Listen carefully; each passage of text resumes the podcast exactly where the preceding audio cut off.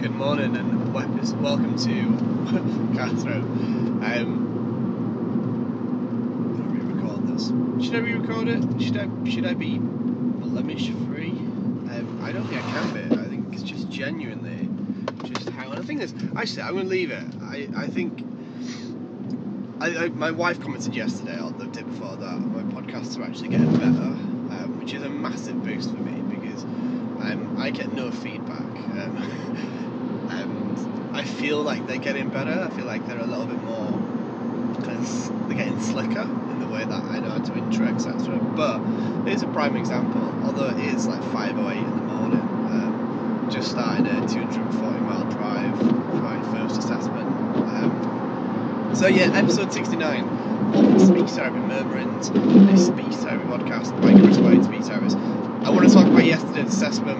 Um, I've already spoken to Alyssa, who's um, a amazing speech therapist that we kind of started off as me clinically supervising her while she was um, working for a college, um, and now we kind of peer supervise because um, she's amazing and she, she she gets the way that I work. She works in a very similar way. Um, we talk we talk a lot about we obviously we talk through clinical cases. We do mentorship in terms of business development as well, um, and yeah, I, I um, spoke to I've just done an assessment. I suppose her just before the assessment, um, just for for her own supervision. Then straight afterwards, I rang her. I was like, wow, that that I've just failed. Oh my goodness worst assessment of my life. Um, qualified 14 years ago, so um, I've done a lot of assessments. I've done 100, and I, am I'm quite able about remembering how many I've done this this year alone. This is I've done 186 now. Um, I've got another three today, so 186 assessments so far. Um, yesterday went into the house, sat at the kitchen table, had a good 20 minutes conversation with mum. She kind of got me in a position in terms of um, where things were um, at home. Um, a, a, young child that is um, currently outside of school, so uh, unable to attend. Um, they were she was having to carry them into school. Uh, it's a seven-year-old, they had to carry them into school. They had to um, kind of one occasion take them to school in just their underwear and get them changed because you want because unfortunately the way that the system works is um, schools can record what they don't see, so therefore you have to show the school how difficult it is for a child to get in. Um, there's an amazing group on Facebook called Define Fine because what often we hear in tribunals, or what often we hear in the lead up to tribunals, or even just before the whole process has started, is oh the, ch- is, oh, the child's fine when they get to school. They're fine, they're fine, they're fine. And it's absolute rubbish because they're not fine. Um, they are masking, um, they're not coping because the second they get home, you've heard the the bottle of Coke analogy getting shook, shook, shook, shook throughout the day, and then boom, um, once they get home, and that trickles out. It trick, trickles, um, not trickles. Yeah, I mean, yeah, I mean, the, the, it starts to trickle into preschool more often, and post school more explosive, um, and there's there's a breaking point, and there was a breaking point for this family so I'm there to assess a seven year old. Um, when I arrive, I mum explains that when she explained to them in the morning that I was coming, so to remind them again, uh, it's on their timetable, etc. Um, she she got punched for, for reminding them. So mum's kind of, um, I, mean, I think heightened in terms of um, her awareness that I've travelled uh, two and a half hours each way um, to come and do this assessment. So there's a, and I, I try and create a, quite a, a calm, informal environment. Um, and Mum explained, look, don't try and build a rapport because it's going to be difficult to build a rapport. Um, so it's like just trying to get straight into the assessment and see if we can just get on with the assessment uh, because that, that sometimes works better. So mum, mum or, parents, they're expert parents their own children. They know what's best. They they've seen what works, and I don't want to go against the parents' um, the, the parents' advice. Um, I've got a lot of experience in working with kids that are quite difficult to assess. I've of all my years, I've only found one child that I was unable to assess, um, whether that be formal or informal, um, and that's with trying everything. So when the child enters the room, um, I heard upstairs a bit of some kind of, kind of, um, kind of high-pitched vocalizations. Um, they enter the room and sit straight on their mum's lap um, and kind of straddle their mum and face away from me. So, up to this point, I've understood them to be a child that can produce quite long and complex sentences. I understand that they are currently under investigation for attention deficit hyperactivity disorder and for autistic spectrum disorder, um, and that there's a kind of a history of uh, of trauma, and therefore I'm I have quite a lot of knowledge about what their potential needs might be, but I've, um, I also am aware that I've assessed a lot of children in, with very, very similar profiles, and that the assessment tools that I've brought are appropriate for the vast majority of them, and if they're not appropriate, then I can step it down and step it down and step it down to the level that the child's at. Um, and for this particular child, we tried the uh, the sentence comprehension assessment to start with, so one of the subtests, the CELF 5, um, and they, so we did six items. For four of those six, they uh, listened to the sentence whilst looking away. They then turned around and pointed directly at the screen, um, exactly where that, that image was. Um, two of those, they uttered the word down um, pushed, physically pushed away from their parent um, in order to get down. And so my hypothesis was that the, the, the quick processing time of the ones that they answered correctly um, was kind of consistent with their ability with following that particular um, direction or instruction or finding that particular sentence on the, on the screen out of the four options and that the slower or the longer processing speed and the the kind of the wanting to get down and move away from the situation showed potentially difficulties with following that particular sentence or finding that particular sentence. Um, so after the sixth one, they they finally broke free of their mum. And mum wasn't holding them tightly; they were just kind of straddling her, but they broke free and they kind of left the room. And mum spoke to them, and asked them to come back. Um, and up to this point, of, I've only heard kind of kind of vocalizations, and then the word down, and then the and like a like a glot or like a uh, um, kind of sound when when asked. So it's like a negative sound in, in requests where when you ask them to do something. So during that very short period of time, I've already made a kind of statutory hypothesis as to how, the child is doing in, with regards to those two particular sentences. It's not enough to be able to write um, to be able to, to be definitive on oh well they have difficulties in doing X, Y, and Z, which just gives me an inkling. Also gives me an inkling as to are they able to ask for repetition when they're unsure? Are they able to ask for help? Are they able to state I just can't do this or do anything in order to use their language skills to explain that they're finding something difficult or that they might need help. Do they have these self-advocacy skills? And it was apparent that they don't.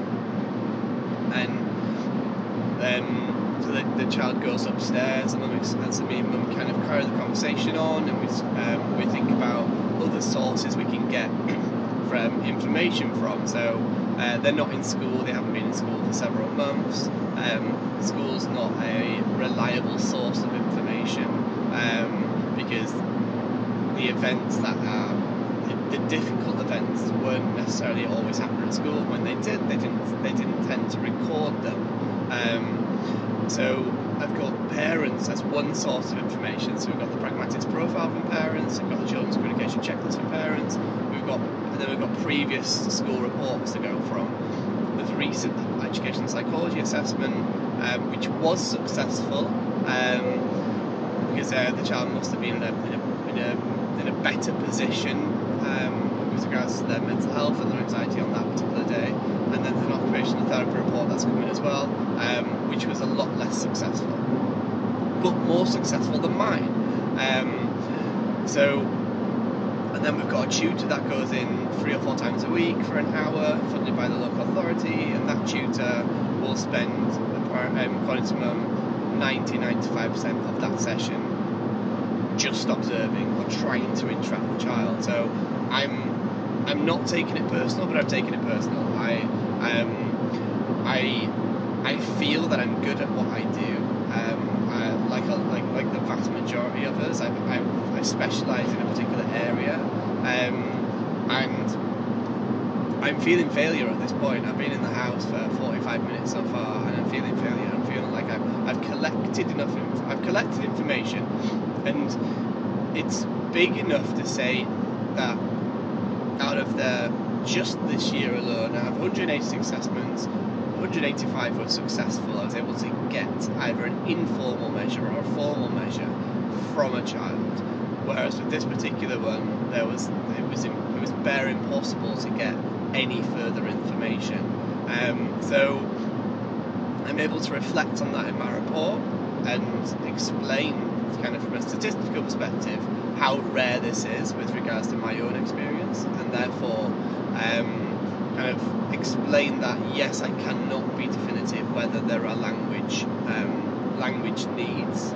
Um, there's certainly social interaction, social communication needs, um, or differences that need to be um, identified, which I can easily identify with regards to um, kind of personal space, um, the lack of reciprocal social interaction, the, um, the, the, the kind of avoidance of all kind of facial expressions um, contact or voice being directed at another person or integrated with each other. Um, there's, a lot going on. It's a very complex child, but it's an undiagnosed, currently um, complex child.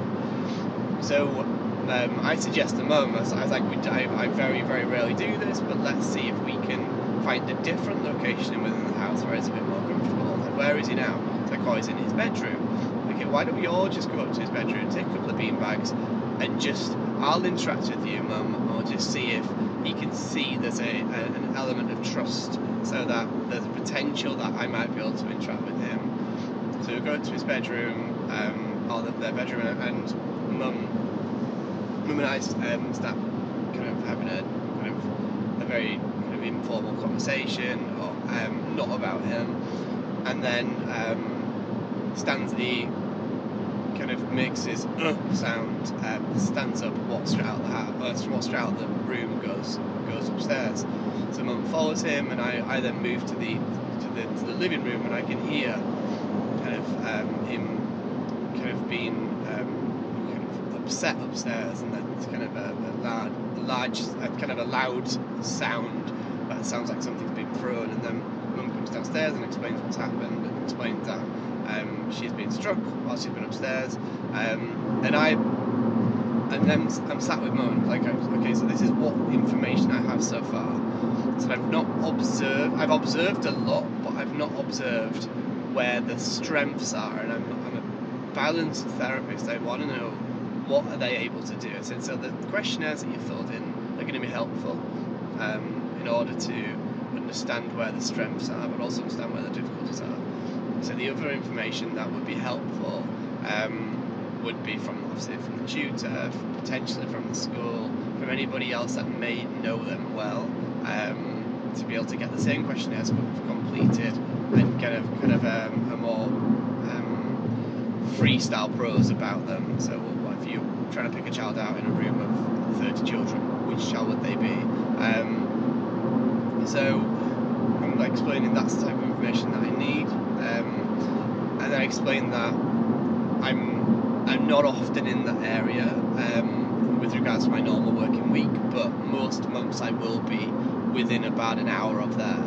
Um, we looked at dates, and I explained like that I, I would like to come back, um, but I appreciate that whilst I've been there for as long as a typical assessment would be by the time we're kind of fin- kind of having this conversation that I want to return. I don't want to charge for that time. Um, I want to return. I want to. I want to complete what I've done because I'm still feeling as a, as a speech language therapist that I've failed, that I've not got what I set out to do. Um, and it was clear from my perspective that they were the child was not in a position from a, uh, mental health, from a um, from a oh, I forgot what word it is. Sorry, it's five twenty-three in the morning. Remembering words the best of times. Um, from the regulation perspective, that it was clear that they were in a position that they that we weren't going to make any more groundwork that day. I think we we started off well. Um, I explained that we don't want to be in a position where we're forcing someone to be assessed. I said that's not ethical. Um, I I still want more information. I, I'm I'm going to write to the doctor and explain the situation as to what we got so far. Um, but I will return before the deadline, so we've got a bit more information. and We can take another shot at this assessment. Um, so we kind of, uh, I left the house, and I, for the whole appointment, I was kind of thinking at some point this child's going to come into the room, or we're going to get to a point where we can just do something completely informal. Um, and tried everything. I, I, followed the parents' advice with regards to kind of, um, kind of the kind of their interests, etc., uh, etc. Et I, in terms of kind of looking at potentially building up a rapport, but I think they were at such a heightened state that it was impossible to get in, and that for me feels like the speech therapy at this stage of that day was not the priority and that there's more harm that can be caused with trying to force someone to be to do an assessment or staying in their vicinity or trying to just or just keep trying being persistent. That's i don't feel that that's my role at that point. I think i have to think about the child's own or respect what the child's decision is and the child's decision at that point is i don't want to be assessed. Um, and this is such a rare occasion. It's the second one in my career I've not been able to assess. But I get on the phone with Alyssa and I'm like, I've just failed. Like that, that was a failure. And she's like, why do you think it was a failure? And I'd listed all the information that I got from her, and and I said, and, and she's like, one of the reasons you think it's a failure is because the parent paid for your time. If you were working for a service and that happened, then that's just what happened, and you you report on it, you give that information, you try again if you've got if you're able to try again. But because the parents paid, and this is so true, um, the parent when a parent pays for my service, um, I'm so mindful that I'm that it's not cheap. I'm, I'm so mindful that I I've come highly recommended and, and that parents speak to each other. And if a parent's unhappy about what I've done, they'll tell another parent. And that work, that that for one thing um, worries me because you're only as good as your last assessment. You're only as good as your last report. Um, and if someone's not happy with your service, no matter how hard you've tried, um, then it can have a, a, kind of negative impact. But also, I, I felt like I did a disservice to the child because I just couldn't get enough information. And this is for a education healthcare plan, and I'm able to comment on a lot. Um, and I, I kind of, if a layperson was to have seen this interaction, they, they wouldn't be able to write much. But I know a lot. I know I know what I need to comment on in terms of what what type of intervention at this stage would be helpful. I know um, that kind of building a rapport with that child is going to take a long, long time, um, and therefore there needs to be the therapist needs time to actually literally just build a rapport um, with them over a long period of time before they try to do any inter- intervention um, or try any therapy.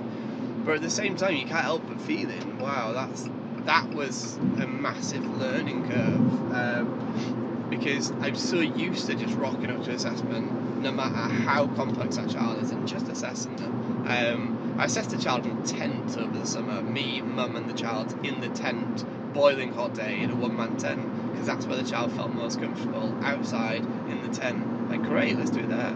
Like, I'm flexible. Um, I, I, I know I bang on about the need for formal standardized assessments, but at the same time, I, I have lots of other tools that I use. Um, I know to, how to do a Derbyshire kind of keyword assessment. I know how to look at a child's vocabulary using a range of other materials. Um, know how to give typical familiar and unfamiliar keyword instructions using household items or um, getting parents to ask them to go do X, Y, and Z. Um, I'm able to usually build up a rapport with the child so that I've got a, a lot of information in terms of spontaneous language that I can then analyse, um, or to just become a fly on the wall and just sit back and interact with the family, but at the same time observe what the child's doing and show the child that I'm um, kind of trustworthy and that the parents trust me and the family are okay with me being there, and therefore maybe I'm actually I'm not that scary myself. So I, I, have got my strategies that work 99.99% of the time, but yesterday it didn't work. Um, I'll beat myself up about this for quite a while um, until I go back. And if I go back and I and I'm going to say the word fail, I'm going to go back and I fail again. Um, then maybe then I'll I'll use my time with Alyssa to reflect on one what could I do different, but also these are what the child's needs are, and that the vast majority of children um, that are referred to me, I can assess, and I have no issue whatsoever assessing. And the ones that can't, then that is what is incredibly telling in terms of one, where is their emotional state, where how, how are they able to regulate themselves, um, and how dysregulated are they, and to kind of hypothesize where language skills are from a qualitative perspective, not have any kind of statistics or data in the report. Um, but that's again, like I say, it's, it's telling. So I, I am trying to take something from the experience um, that's that's positive. But I guess this might be quite a good podcast for someone who's relatively junior, in that I'm I do a lot of assessments. I'm very confident in what my skill set are, and I'm I very rarely using it very rarely fail, but I felt like yesterday I failed, and I think the fact that I'm I failed and I have the level of experience and I train other people in how to assess and how to write reports, um, and I'm a very confident therapist, and that is, yes, it's not my confidence today and yesterday.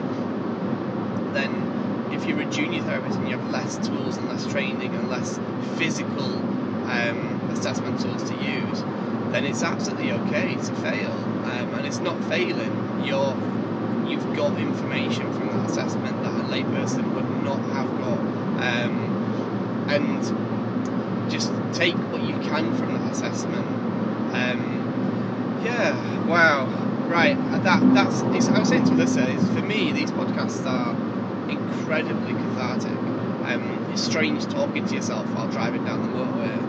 Um, but yesterday, I remember you can hear my voice going. Yesterday, I did like 30, like 30 Mariah Carey songs, and wow, it's so much easier talking. But when Mariah Carey was playing in this little Fiat 500, I was belting them out. Like obviously, I can't sing for Toffee, but um, yeah, there we go. Right, everyone have a lovely day.